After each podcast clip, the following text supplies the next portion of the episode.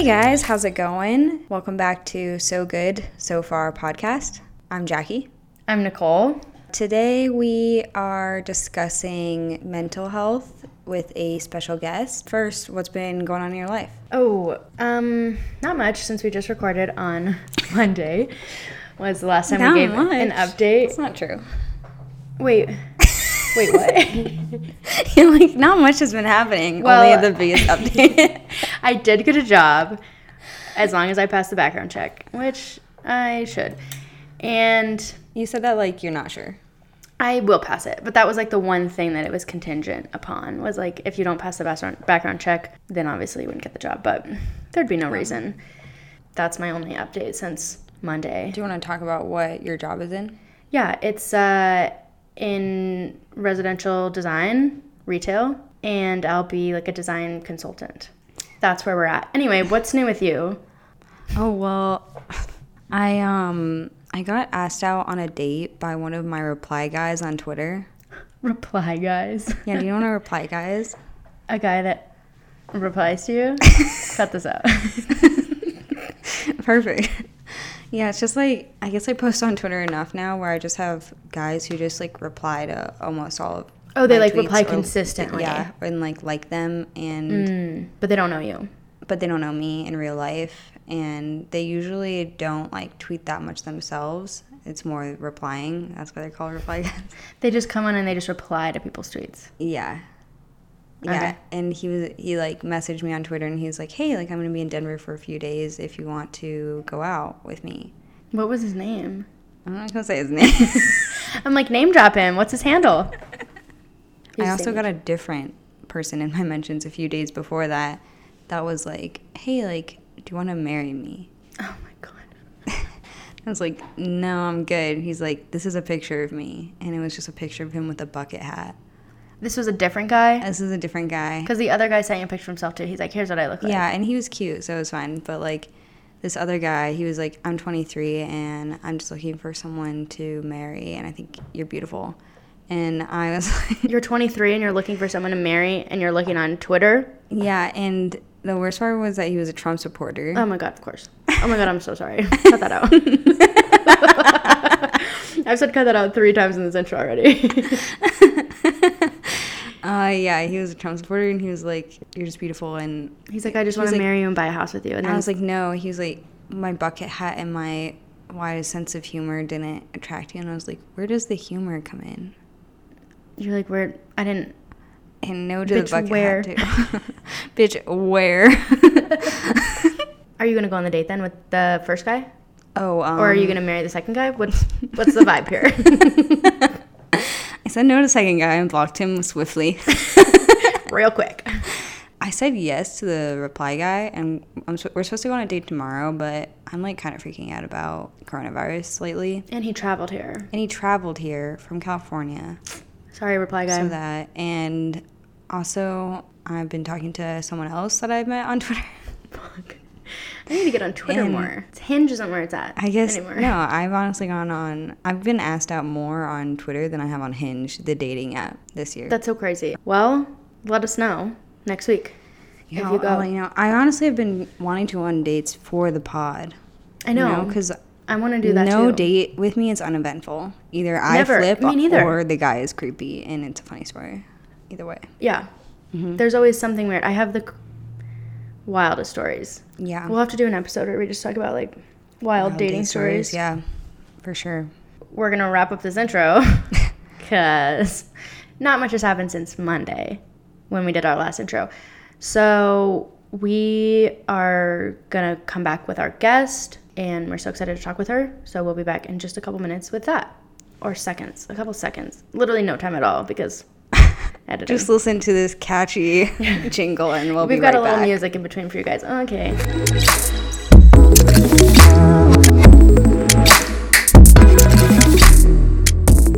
Okay, we are back with our guest. She is a writer, a researcher, and an advocate. Please welcome to the podcast Zoe Asambra. Hello. Thank you so much for having me on. Yeah, thanks for being here. Do you want to just tell us a little introduction, like a little bit about yourself, where you're from, how old you are, and like what you do? Sure. My name is Zoe Asambra. I am 23 years old. I, like you said, I am a writer, researcher, and advocate based in Denver, Colorado. I am pursuing my PhD in social influence and cognitive science, and I'm really interested in social identity and the nature of consciousness. I also serve on the board of directors of Hide in Plain Sight, which is a nonprofit that helps send homeless and impoverished youth to college. And recently, this summer, I received an Emmy nomination for my mental health public I service not know that. announcement. I'm like, I thought I knew you. oh my gosh! Well, thank you very much. And that was with Colorado Crisis Services. um, Okay. suicide Oh, yes. I remember watching that video. Yeah. So is the it's hide in plain sight? That's what it's called. Is that just in Colorado? Yes, that's just in Colorado right now. Um, we have raised almost a million dollars to send uh, 200 students to college. Wow. So That's so crazy. Is it a specific college? it's anywhere that they choose to go to. So Even outside of Colorado? yes. Oh my Yeah, we have multiple people uh, attend University of Alabama, University of Hawaii, University of Montana. So Wow. they're that's all so over, cool. and we're hoping to uh, go national very yeah. soon. So Yeah. Wow, that would be so cool because you were like one of the first people that like they helped. Is that right? And then you joined. Yes, so I was the very first recipient. Okay. um, yes. Recipient. Mm. yeah. yes, I was the very first recipient of um, the Hide in Plain Sight Scholarship. And since then, I really helped the organization build and grow. And how the director found out about me um, and my story was through my teachers and social workers, and also uh, through a YouTube video that I made when I was a teenager that ended up going viral.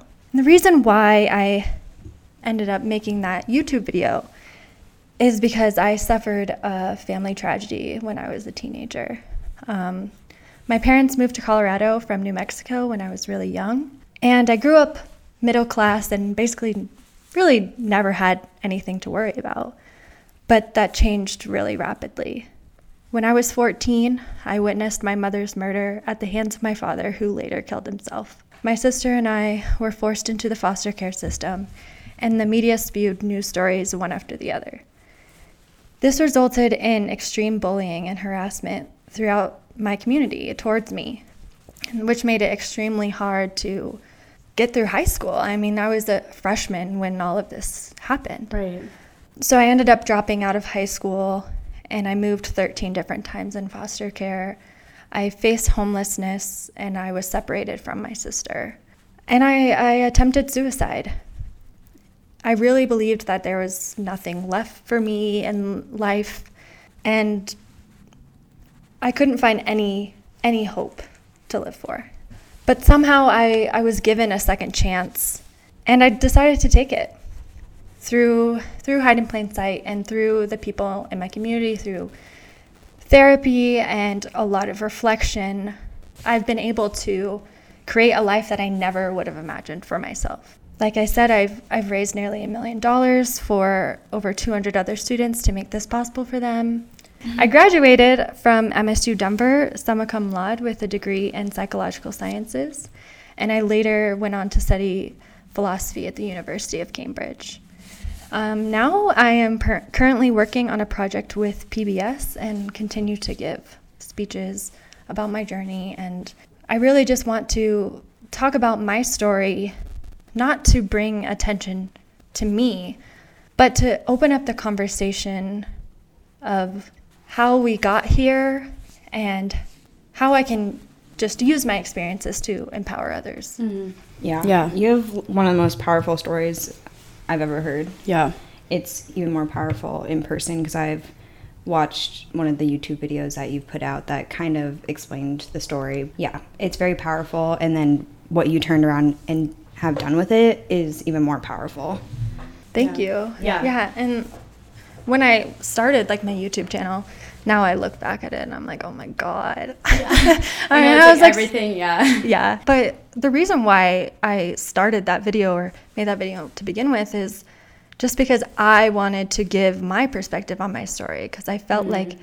the news just really took off with it and I kept seeing my story being used as a way to get views and Yeah, it's like it, since it was like such a unique tragedy, I feel like not only did you have to deal with the tragedy, but you had to deal with like this second tragedy of what the news spun it as and what it made people think of you. And it's like that layer, that extra layer seems like it was extra hard to go through. Mm-hmm. And because it was so like wide, widespread, yeah. like across the nation, right? I mm-hmm. mean, it was mm-hmm. pretty um, widely reported on. Yeah, it really sucks that you can't, you didn't have the the control of your story. Did it feel like you didn't have control over the healing process at all when you were going through it, or like you didn't understand what to make of it because of the way the story was getting out?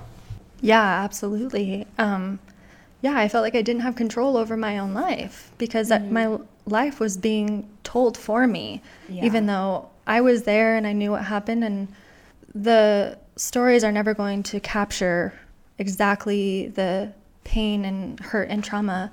But I wanted to reclaim my story as a way to reclaim myself because what happened to me does not define me at all. What defines me are my choices that I've made in reaction to them. Mm-hmm. And so, yeah, that's what I that's what I stand for today. Yeah.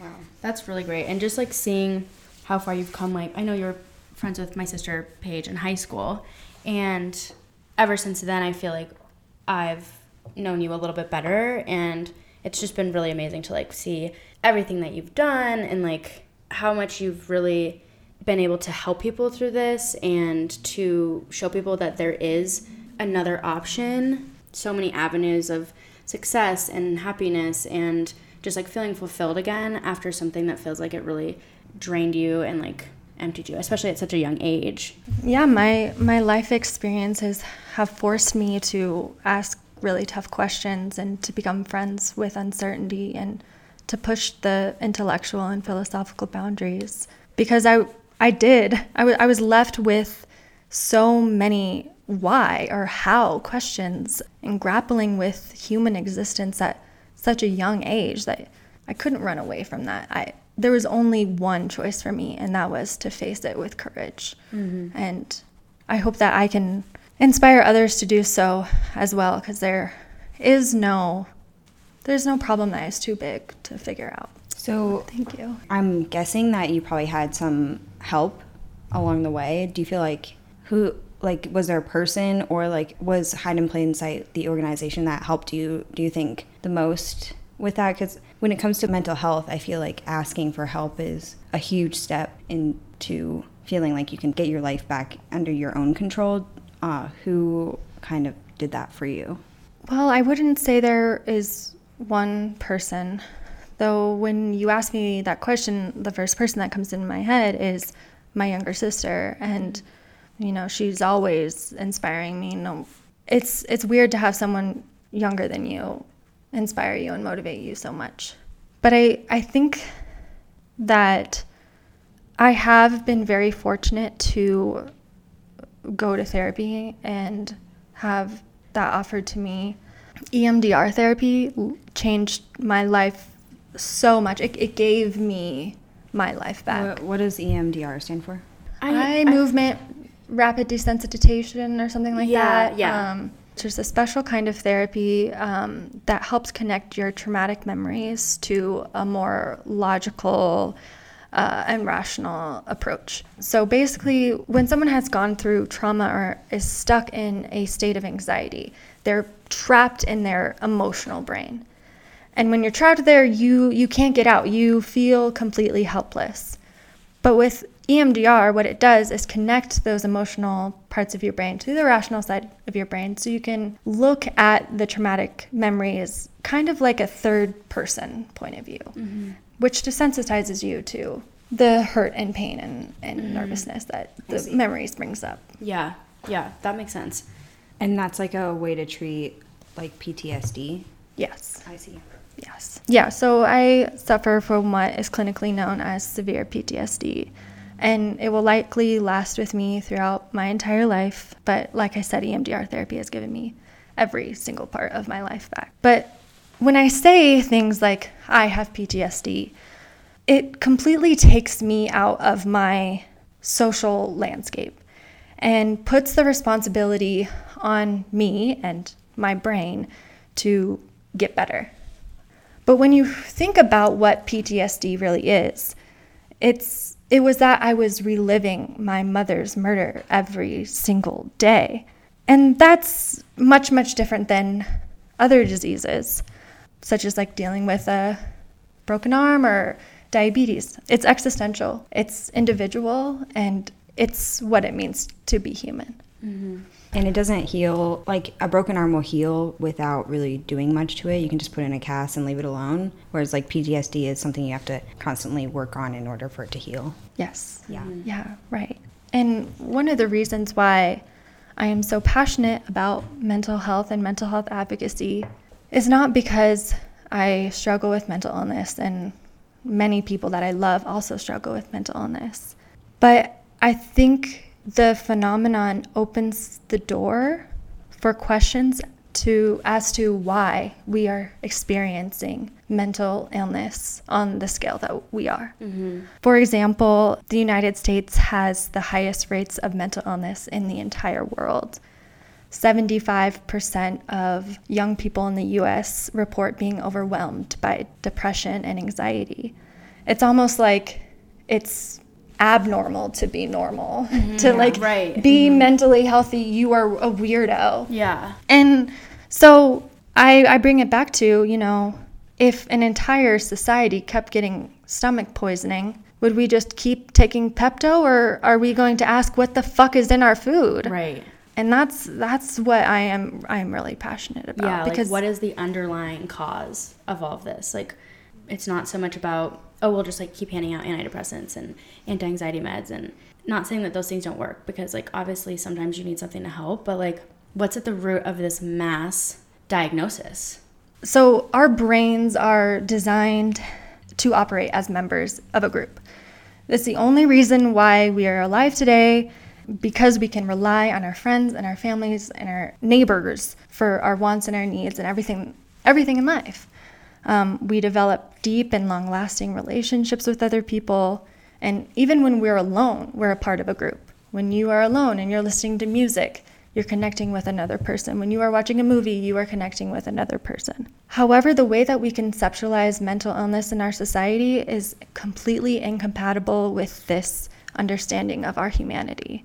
Because the standard way that we think of mental health today is through a biological disease approach. We think of it like a cancer or a bad flu. But this structure mainly arose out of a long history of stigmatization because you can't argue with the existence of mental illness if you say it's natural, if you say it's in our brains. However, every single diagnosable mental illness involves two aspects one, trouble creating satisfying relationships, and two, difficulty regulating arousal and emotion, or both. Mm-hmm. Trying to find some single reason or cure to these issues will always end up futile because mental illness doesn't start nor does it end with the individual. In other words, we're treating the flower without treating the root. Mental illness is different than physical illness in how it directly changes our interactions with other people and our experiences with ourselves. Fixing it with a drug or a, a therapeutic treatment, even EMDR, is a distraction from how our problems interfere with our functioning as members of community. And I argue that this is a product of our socioeconomic system. Capitalism forces us to be in competition with one another, to live, to work, and, and to work for basic necessities. It's not even like you're working for self-actualization or right. better relationships with other. You're working so you can fucking pay rent. Right. So you yeah. can literally be alive. Yes. Like yeah. all the time I'm like being alive is so expensive. And it's like why? No, right. Mean, it is like the cost of having a baby is like ridiculous. It's so oh, like insane. Like 30, even just the cost of supporting just yourself without a family, without any yeah. dependence is so crazy. Just like being alive expensive. Right. Not but, worth it.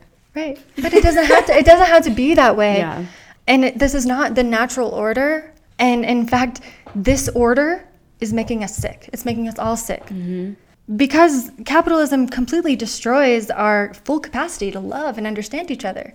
Because when we are barely surviving to put food on the table or um, to just have time to spend with friends, not have to worry about work, mm-hmm. it, it's destroying how we relate to one another.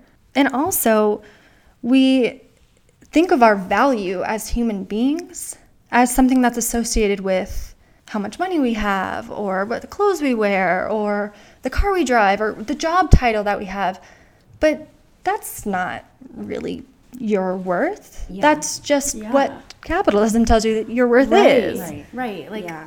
Me, I'm like the idea of a dream job. Have you seen that tweet that's like, Yeah. dream job, bitch? I don't have, I don't dream of a job or something. I something. don't It's dream like- of labor. Yeah, Yeah. like that's exactly. not. so do you think that stigmatization is kind of capitalism's way of making us not think about the effects that it has on us? Like people being like, I don't want to think about what capitalism is doing to me because that would mean that we have to change.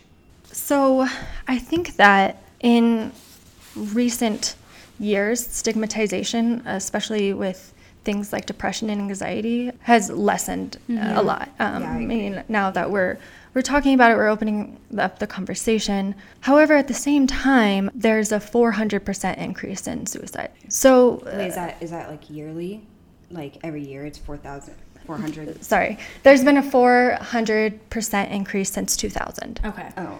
So even though it seems like we're, we're talking about these issues more, um, it doesn't really seem like there's been a solution. Right. We're talking about them more, but I mean it's not getting better. Yeah. Yeah. There's Because not. talking about it isn't the solution. Yeah, it's, like it's a start to be like, okay, this is something normal that happens to a lot of people. Like even for me, I know like destigmatizing um, having an anxiety disorder. When I was like in college, I started to realize like, oh, that's what it's called. It's something that's real. There doesn't have to be. I can tell people about it. You know, it, mm-hmm. it's something that a lot of people struggle with. That helps, but it doesn't make it go away, obviously. Right. And it doesn't get to like you're saying the root of the problem. Exactly. Yeah, it feels like since 2000, there's definitely been destigmatization because I remember when I was in school, like ADHD, I mean, that's a more of a neurological disorder, but still, like, that was very stigmatized to the point where I didn't even know that I had it because people just didn't think that it would appear the way that it did in girls. Mm-hmm. So it wasn't until two years ago where I got diagnosed. And now I feel like they're diagnosing kids much earlier and they understand a lot more about it.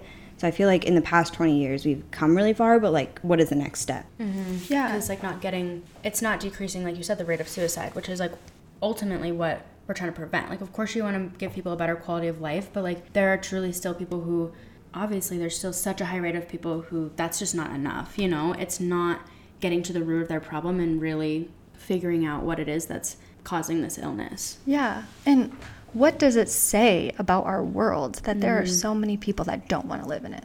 right Yeah. And I, I just I can't put that responsibility on the individual because no yeah when you when you get to a point where where pain is that intense, it it's not because of individual weakness at all. It's it's because of, of a deeply deeply broken society that we we uh, together as a collective have the responsibility to Yeah. fix because the fact that all of us are sick or know someone who is sick that's a problem. Mm-hmm. Yeah, and putting it on the, the individual who's suffering is never going to be like, I want to change the world. That's way too overwhelming. They're going to be Right. like, I'm, I'm just going to take myself out of it instead mm-hmm. of changing everything else in it. Mm-hmm. So, Capitalism also results in massive income inequality, with the vast majority of which we've seen since the 1970s uh, with neoliberal reforms. But income inequality in particular changes the way that we view ourselves and our purpose in life.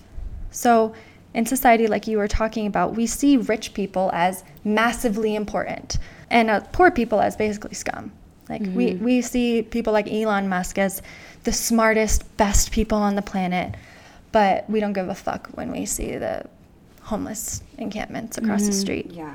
And even worse, we're blamed and we blame other people for their class position, even though they oftentimes have no control over that. Mm-hmm. But because of because we do this, that makes us worried about where we fit into the hierarchy. That makes us worried about how we present ourselves to others, and we are never good, gonna be good enough. Which is perfect because capitalism is an ingenious system all the treatments are marketed back to us. We're not good enough? Well, here's this product that's going to make you good enough.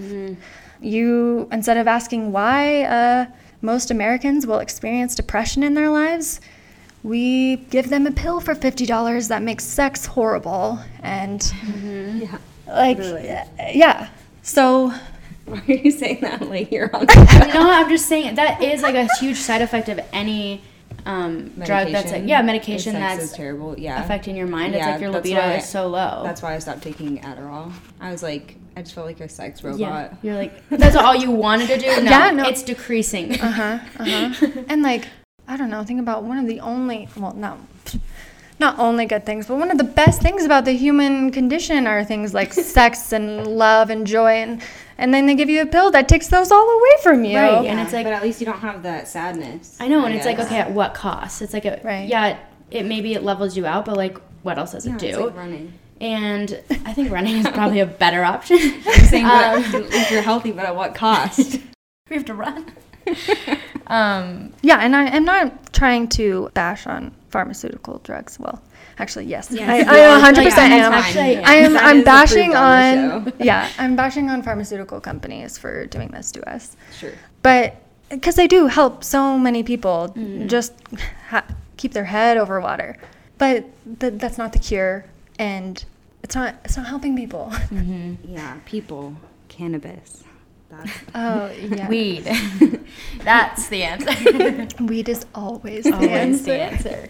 You guys want to i'm like yeah why don't we just smoke We're gonna take a break, guys. Okay right back. Uh, yeah in the name of mental health we're going to smoke a fat bowl. Yeah.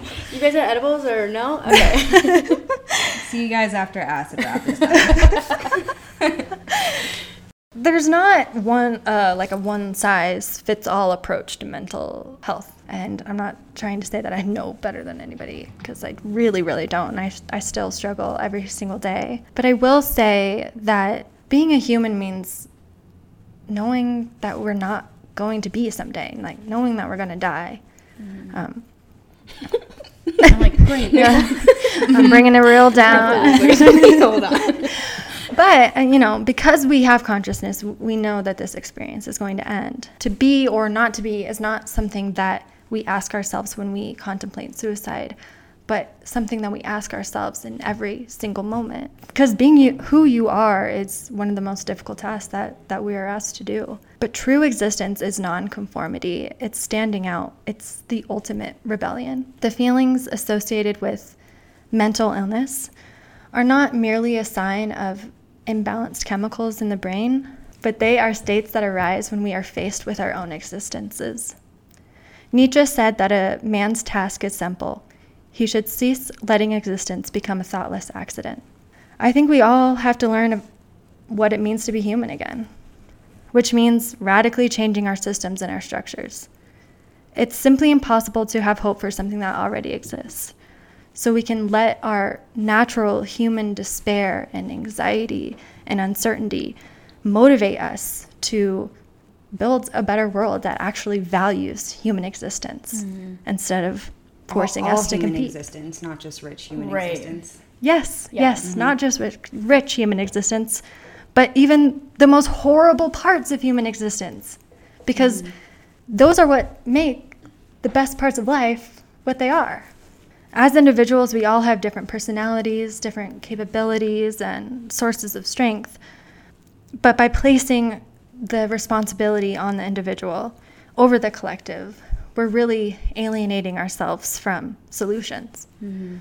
I think that we need a paradigm shift so we can view one another as human beings and create a world that prioritizes connections over profit. Of, yeah, 100%.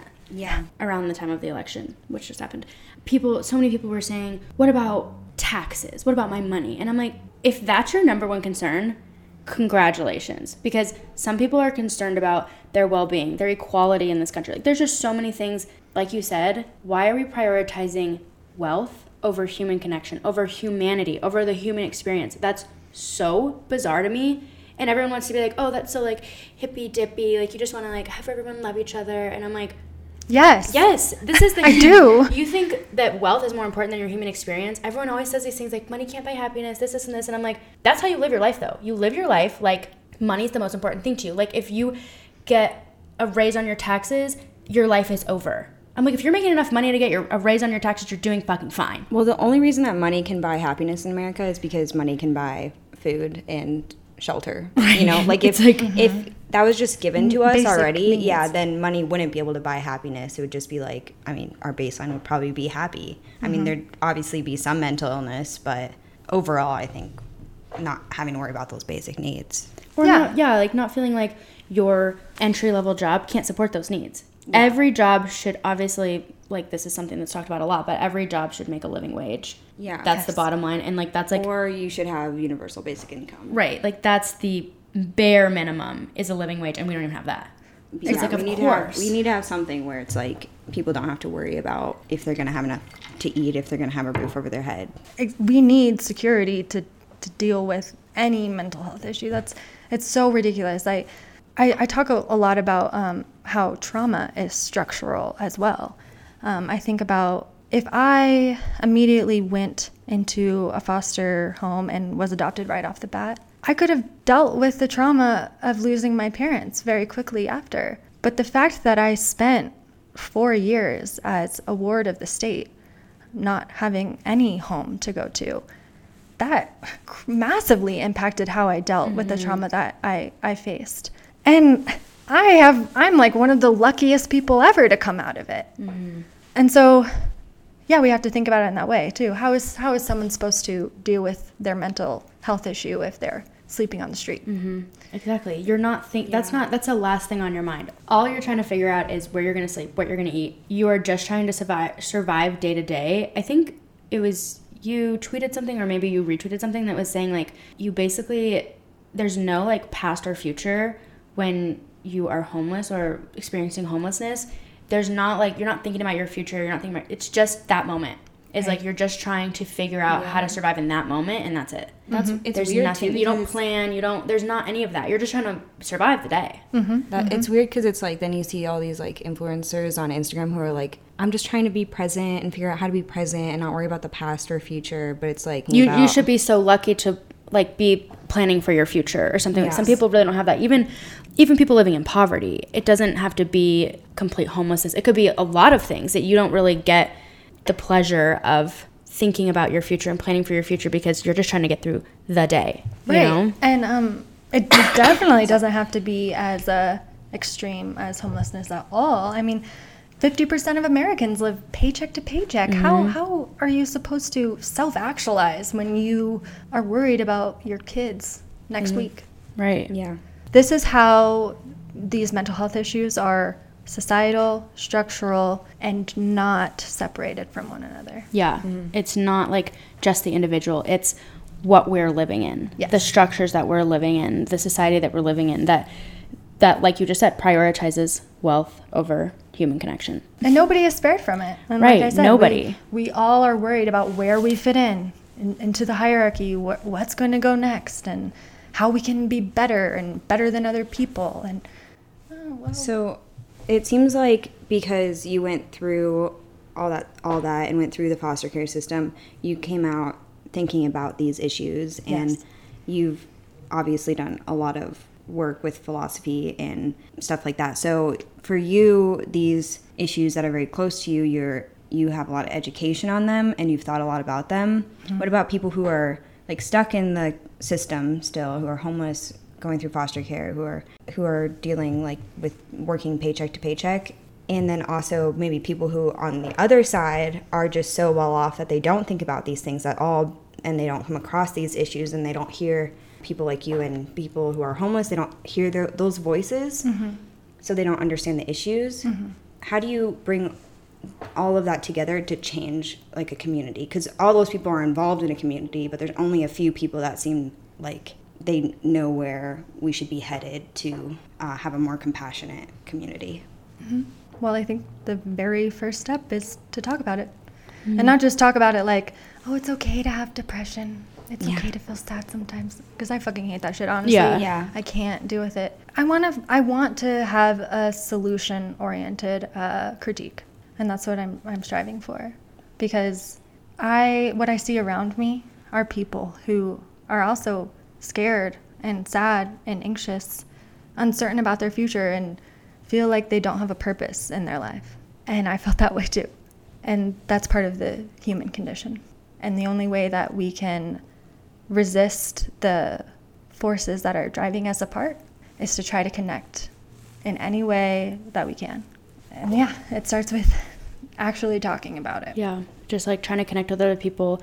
I think obviously so much we just like go through life and we don't talk to anybody. Like we don't talk to anybody about the hard things, and we also just like don't like I don't I don't know anyone that like lives in my building. Like I don't know anyone that lives here, and it's just so crazy that we are so disconnected too as a society. Exactly. Like, and it's just getting worse and worse. Like we did our um, episode about social media and like how you feel like you're connected, but it's like you're not. I'm not connected to any of those people, even if they're people that I'm an acquaintance with, and you feel like, oh, maybe I'm connected with them. It's like not really, No. not realistically. It's you see what they post, you see the highlights, and then that's it. So everyone feels like they're not doing enough. Everyone feels like they're not living their best life. Everyone feels like they need to get a better job or travel more or do this they're competing Right. Everyone people. is competing because that's what our society is. It's just Mm-hmm. competition, and everyone's like, "What's good? Like, if there was no competition, like, what would it be?" And I'm like, "Oh, I don't know. People would be happy. People wouldn't be." I live paycheck to paycheck, and I barely ever know how I'm gonna like pay my rent or something. And it's just like that's not that's a huge thing that weighs on me. It's a huge thing that affects my life. People might act like it's not that big of a deal, like, "Oh, like you'll figure it out." It's constantly weighing on me. You can't you can't enjoy those great moments because that's Right, I'm like, how much it. money did I spend on this? Or like, oh, I don't have a job. Like when I was unemployed, I was like, I'm just like a worthless part of society. Like not doing anything. And it's like, oh, so you have to be a 40 hour a week workhorse to be important to society. Yeah, and I hope that we can build a society where the bum who wants to eat Cheetos all day is important too. Right. Um, yeah, And and, I- maybe then they would even feel like they want to give something more. You know, I Yeah. mean, honestly, I just want to sit on the couch and eat Cheetos all day. So. me too. You're like, that's God me. damn it. That's me. You're talking about me, and I, I find it personal. Especially when it feels like you're not doing enough. Or it feels like everyone around you is like so productive, so successful. Everyone's like doing the hustle, you know, like the dance. it's no bitch. Everyone's always like, I'm on my like grind, I'm on my hustle, like I'm doing all this stuff, and it's like that's great, but the problem with it is that that's what makes them feel not only successful, like that's not only how success is defined, defined, that's how worth is defined. Yeah, they feel superior. Like the more in the whole, like really in the Yeah, world, that's but why I like don't go on especially, Instagram. yeah. Well, they don't actually feel that way. Right. And They it's just just, a say it. way to to make them feel like, oh, I'm actually higher than you in the hierarchy. That's Mm-hmm. not true. So I guess there's two things. Talk to your neighbors. Yeah. Let- try to connect. Talk to a, a random stranger and ask them their name. You have to resist that desire to compete because it's it's been ingrained in us. We've, we've Mm-hmm. been conditioned that way. And two, ch- like changing your mindset from a scarcity mindset. I think we have this idea of like, oh, that person's happy. I guess I could never be happy. Or I guess this that person got their degree. I could never do that. hmm Yeah. Or Like uh, there's only a certain amount of the pizza pie Yes. type of thinking. yeah, Yeah. you have to resist that that kind of thinking too, because Mm-hmm. there's no scarcity. Yeah. uh, all, all of the scarcity that that we uh, conceptualize, at least in that way, is um, it's engineered. Hmm Yeah. It's engineered to keep us on the grind. yeah, especially when it comes to like human compassion, hmm boundless. Yes. Yeah. hmm I mean, there might be, there may be a limited amount of money, there may be a limited amount of food in America. That number, I mean, it's not infinity, but it's definitely so high that we would never even, like, if money were distributed, if food were distributed, there would be no shortage at all. But when it comes to compassion, it literally is infinite. Yeah. I feel like this went in a good direction Yeah. of like talking Yeah. more about um, the societal effects on mental health rather than Yeah. just like attributing it to one thing. Like people do always want to say, "What what do you think made you like?" I have an anxiety and panic disorder, and people will be like, "What like happened to you? Like what what did you go through in your life like made that happen?" And I'm like.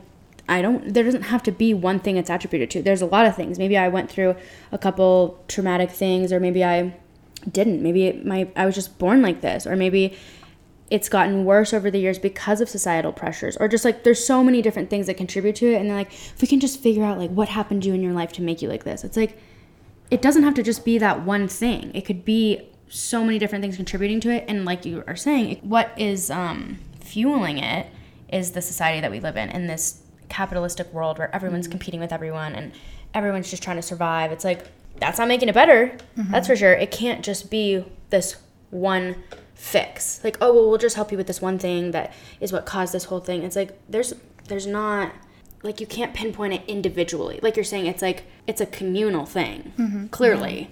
Yeah, I moved to the East Coast like a year ago, and I was living with some family, like grandparents, and then my aunt and uncle, while I was looking for a job out there. And then I finally got a job, moved into DC about two or three weeks before quarantine started. And so I was dealing with being isolated, quarantined, completely alone in a city where I only knew my roommates and a cousin and my coworkers who are all remote now. I mean, I was miserable, and it got to the point where my mental health was in such a low point that I knew if I didn't change change something, something really bad was going to happen. So I moved back to Colorado. Now that I'm just like around all these people that I care about, and I'm back in Colorado, a place where I feel really comfortable to approach people and talk to people, as I didn't in DC, because the way the people appear there is a lot more intimidating, and I already have like social anxiety, so I was much quieter over there. But I feel like in Colorado, there feels like there is more of a sense of community here, so I like it here better. And immediately, my mental health was drastically improved. Yeah, I'm. I'm. Community is a huge part. Yeah, Yeah, you huge- have to build a community in order to to have um, good mental health, and that's because the feeling of aloneness and, and loneliness actually affects the same part of our brain as physical pain does. So when we feel alone, we feel isolated. We feel hurt as if someone punched us in the face, and that has been, um, you know, a big part of the pandemic. We Yeah. feel so isolated from when we are feeling physical pain. and physical pain for others too because I know that it ma- it makes my mental health a little bit worse thinking about how much worse everyone else else's mental health is and how alone other people must feel during this time. Well, one one way you can uh, combat that is to connect with people and help alleviate their loneliness too. How Yeah. so how do you connect with people? Like what's your favorite way? Cuz there's so many ways to connect with people. It's not just like having a conversation on the street. There's so many things that you can do, I feel like. Yeah, I, I mean, I really, really like talking to people about what they really like. um, and it, it makes them feel really comfortable with you and just the way that people's like faces light up when they talk about something that they really like. It, it makes you really happy too because you feel excited for them. Um, so that's my favorite way to connect with other people. I, I really like to hear what Yeah. Other Ooh, people. I love that. Oh, that's so nice. What about you, Nicole? Mm, my favorite way to connect with people. My favorite way to connect with people is through hearing about like their life or just like stories about their life. It's always so interesting to me. And people obviously like love to talk about themselves, and I love just hearing about people's lives. It's so interesting to me that everyone you see on the street, everyone driving their car on the interstate, like all these people have these intricate stories just like us. Mm-hmm. And it's just so cool. And just to hear like one of those stories, two of those stories, just to talk to someone and be like, where are you from? Like, and just kind of get them talking about themselves. Everyone's story, no matter who it is, everyone has an interesting story. And I, and I think some people might think like, oh, my story's not that interesting. Like, I don't, I don't have anything to contribute. And if you can connect with them, it's like, I love hearing their story. It makes them feel like their story is important because it is. And just like kind of getting to know someone that way and learning more about them, I think that's like really cool to do. I'm like pretty cool of me to do that, honestly. That is the coolest part about me. Um, so I'm bringing it back to myself. yeah, love that for me. Um, what about you? Yeah, Jack? what about you? I think probably like through humor. I feel like Oh, yeah, yeah, I feel like not only making people laugh, but figuring out my favorite thing to do is just figuring out people's type of humor and getting a sense of what exactly makes them laugh and then kind of cultivating my humor around them to make them laugh as much as possible. An infinite amount. And then amount, yeah. Not only is compassion boundless, but so is comedy.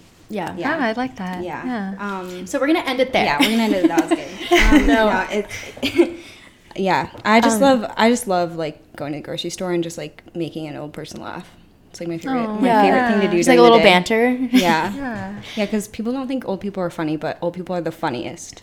Yeah. Yeah. I mean, checks out. People Why? don't think old people are funny. I know. It's just like, like, did you always- watch the presidential debate? I'm like, they're hilarious. yeah, they're so funny to make fun of. No, I'm just kidding. You're like, "Mhm, love that. Um, So the last question we just had is do you have any resources for support like within your community or even like online or something that you can recommend for anyone listening to this whether it's in the Denver area or even just like something that's more global like something online or like a hotline or anything like that that you recommend?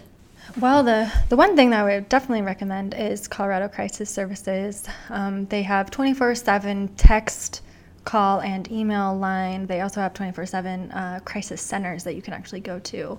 And what I really like about Colorado Crisis Center is that it totally skirts around the whole criminal justice system. If you need some, if your friend is in trouble, if you're worried about your friend, you can call them and they will have a therapist come to your friend's house. So, yeah, check out Colorado Crisis Services. Even if you're not in crisis and you just need someone to talk to because your boyfriend made you mad or something, check them out for sure. Uh, thank you so much for sharing your story and talking about you know these bigger issues. And I feel like I learned so much from you. And I always learn a lot from you, like online. But it's awesome to be able to. Yeah. learn from you We really person. appreciate you coming on. This has been like so great. And really quick, if you want, you can tell people like where they can find you. You can plug like anything cool you have going on. Thank you so much for having me on. It's been a delight to talk to you guys, and I really want to continue this conversation um, with anybody. So you can find me at, at Zoe Asambra on Instagram or at www.zoeasambra.com. I would love to hear from anybody. So thank you very much. Yay! Oh my gosh, thank you so much. So to wrap up the episode, we're gonna play a game. We're gonna play Not My Cup of Tea with Zoe, which we played on an episode before. And we will be right back with that.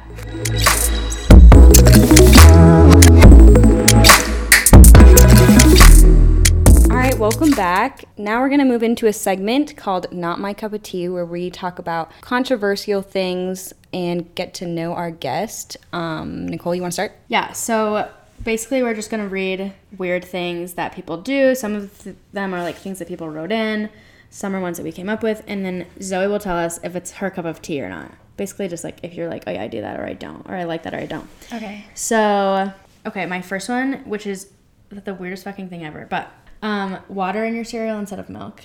You know, I really don't like milk.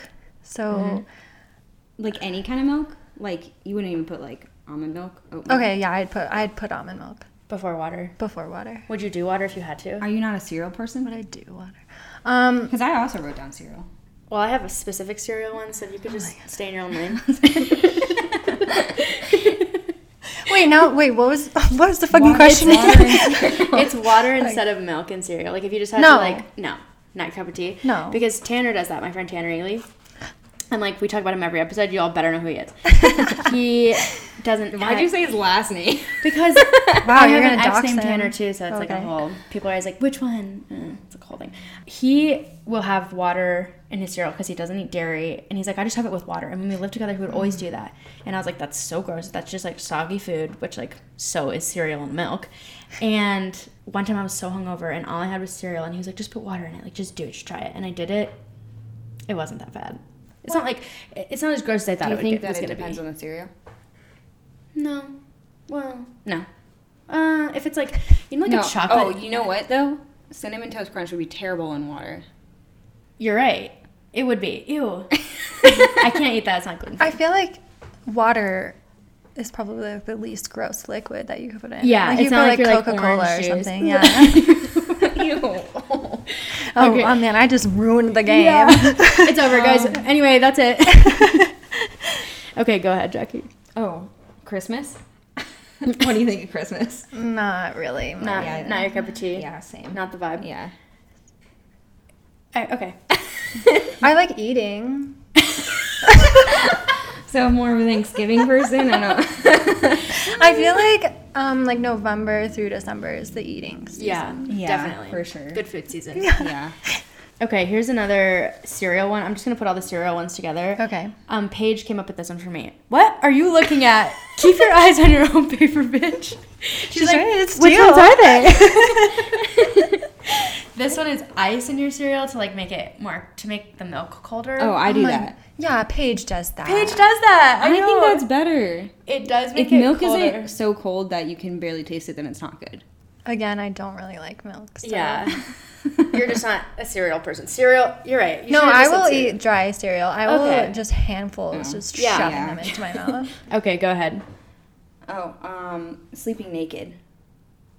And I, I feel like that's like a hard depends. Right. Okay. Like post sex, you're like, all right, sure. No, I don't. Th- I don't like to sleep naked post sex. I don't like to sleep naked ever. I feel like Yeah. very exposed. I'm like, ooh, I hate this. I just want to put my clothes on. When I'm like when it's really, really, really hot, then I could sleep naked. Okay. But probably no other time. yeah. Yeah. It's- I get chilly, especially when I smoke weed. I'm like the coldest person on earth. Here's another one inspired by Tanner. No soap in the shower. He doesn't use soap. He uses like shampoo, but not soap. Ah, what the fuck? he just washes his body with water. Because soap is like can be can be like toxic in some ways, I guess. and we're gonna have him on to talk more about it because we really I'm- we really just threw him under the bus. So we can't speak right now. I'm gonna say it's not our cup of. So we just got um, done with this um, podcast about mental illness Mm-hmm. and talking to your friends. just kidding. um, Um, listen. um, yeah, I, I use soap in the shower. Okay, great. So you're you're I'm just kidding. okay, go ahead. um, bras. No. oh my god. Oh my gosh. Please don't restrict these things. Yeah. it's a 50-50 chance for me. It just depends on what I'm wearing. Um, All right, go ahead. Okay. Brushing your teeth in the shower. Um, I have an electric toothbrush. I feel like that would not end well for me. No, but I know a lot of people who brush their teeth. I don't do that, but like who brush their teeth in the shower. They're just like, oh yeah, I just keep my toothbrush in there. I'm like, that's You know what's weird? Like, I get so freaked out and like grossed out when I brush my teeth with hot water. ew. Like, I don't like that either. I don't know. It's it's the worst. I I don't understand why, but that's yeah. how it would be in the shower too. yeah, yeah. No, I That's love brushing my teeth in the shower. ew. You, You do get that? the best clean. Ew. so face. What does that even mean? You just come out and you're like, everything's done. Everyone's everything's clean. I guess. Okay, go ahead. uh, Disney. No. Oh, I'm sorry. That was like such an instant reaction. Um, I'm not a huge fan. No. Yeah, great. No, yeah. Love that for us. Yeah. I Um. I respect other people. who- Oh. Well, Well, that's where you and I differ. There's like one thing. It's like one thing. You're like, oh yeah, Disney. Like it's fine. And then there's people who like go to Disney World every single day. yeah. yeah. And Well- full offense. Yeah. Before Paige's wedding, the night before, we watched the Wizards of Waverly Place movie. Oh yeah, I've Um, knocked and out. Disney Channel. Now, now we're talking. Okay, that's a different story. yeah, sure. Yeah, that's Pixar. a different. Yeah. Pixar, I love Pixar. Sure. But I just don't, I think it's more Disney people that I really can't stand. You mean like the people that run the company? No, the people that go to a park. Oh, every year. Disney people who like get proposed to at Disney World. Oh. That type of thing. Like I knew someone who was going to a Disney wedding and No. she was so Oh. excited, but it was canceled for quarantine. I'm like, sounds like you dodged a bullet. I Oh don't know. no! that happened for a reason. I couldn't go to a Disney wedding because of the pandemic. Bummer. I was so excited. Uh, we're gonna get canceled for this. Okay. the Disney people are coming for us. Um, I just hung out with a friend last night who eats apples bottom to top. He starts at the bottom of the apple and he eats the core. He just like dumps out the seeds when he gets to that part and then he eats it to the top. He said when you eat an apple around, which is like the normal way to eat it, you waste 30% of the apple. That's what he told me.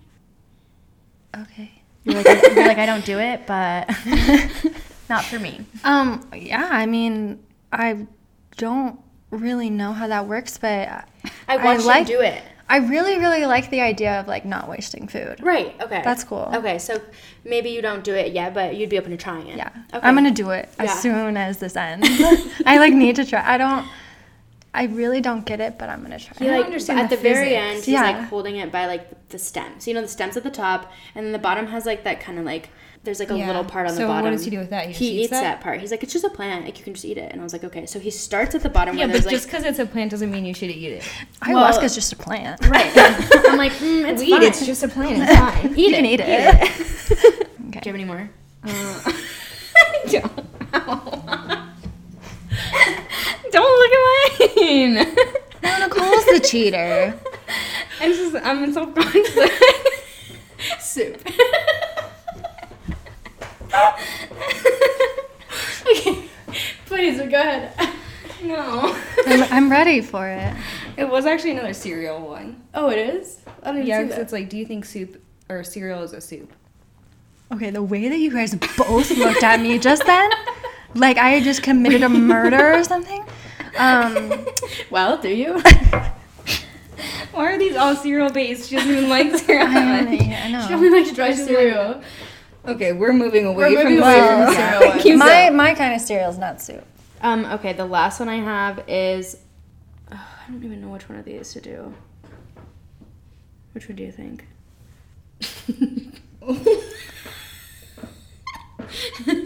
the bologna one. what is that, dude? What is what? Bologna? Yes. You don't know what that is? No, bitch. What I'm saying is, what is that? Why is that on there? Why are you eat I asked plain my- bologna when I asked you're my friend if there's anything weird that she does, and she was like, "I eat plain bologna when I'm drunk." It's weird to eat bologna at all. I think. I I like bologna. I'm Would you- sorry. Oh my god. You don't have to Okay. apologize. bologna is Zoe's cup of tea. Take notes, Um, people. yeah. I wouldn't say that's like my favorite drunk snack ever. I But don't you think just I've said you'd buy bought and in eat it. bologna Favorite drunk ever. snack, then. Yeah. My favorite drunk snack? Yeah. What is that? I don't know. Did you say weed? Yeah. That's literally perfect. Yeah. And then, what's your favorite high snack? Now that we've got the weed already, so we've got Because I'm snack guessing is it's weed. not alcohol, because that is Yeah, the no. opposite No. of what I want when I'm Yeah. high. I really love sour candy. I will eat sour candy until my like tongue is bleeding. Oh Yeah. yeah. That sounds so- so good. Okay. That one's definitely mine. Okay. I think we'll end it on that. I do have one more. Oh, you have one more. That I hot dogs. Hot dogs. um, I'm gonna say no, but I do like a hot dog at like a baseball game. Mm, Wait, okay. but bologna is just flat hot dogs. That's honestly what it feels like. I think it is. No, I think it is. Yeah, it I totally think, I think it's the same thing because the So unless you're at a is the same. ballpark. All right. Well, we're On gonna that note. we're gonna wrap it up on that note. Um, you can find us at So Good So Far podcast on Instagram, and then you can find me at Nicole Pilgreen. You can find me at Jackie's Attic. And we just created a Twitter account. It has two followers right now. It's me and Nicole. so come join the party on Truly there. amazing. Um, yeah. So if you want to follow us on Twitter, it's at So Good So Far Pod. And um, we will be back next week with an episode about Food. food, holiday eating. I don't know. Let's just say, should we just say cooking? Fuck, I don't know. So join us for that. we will see you guys next week. It's been so, good so far. Thanks, guys. Bye.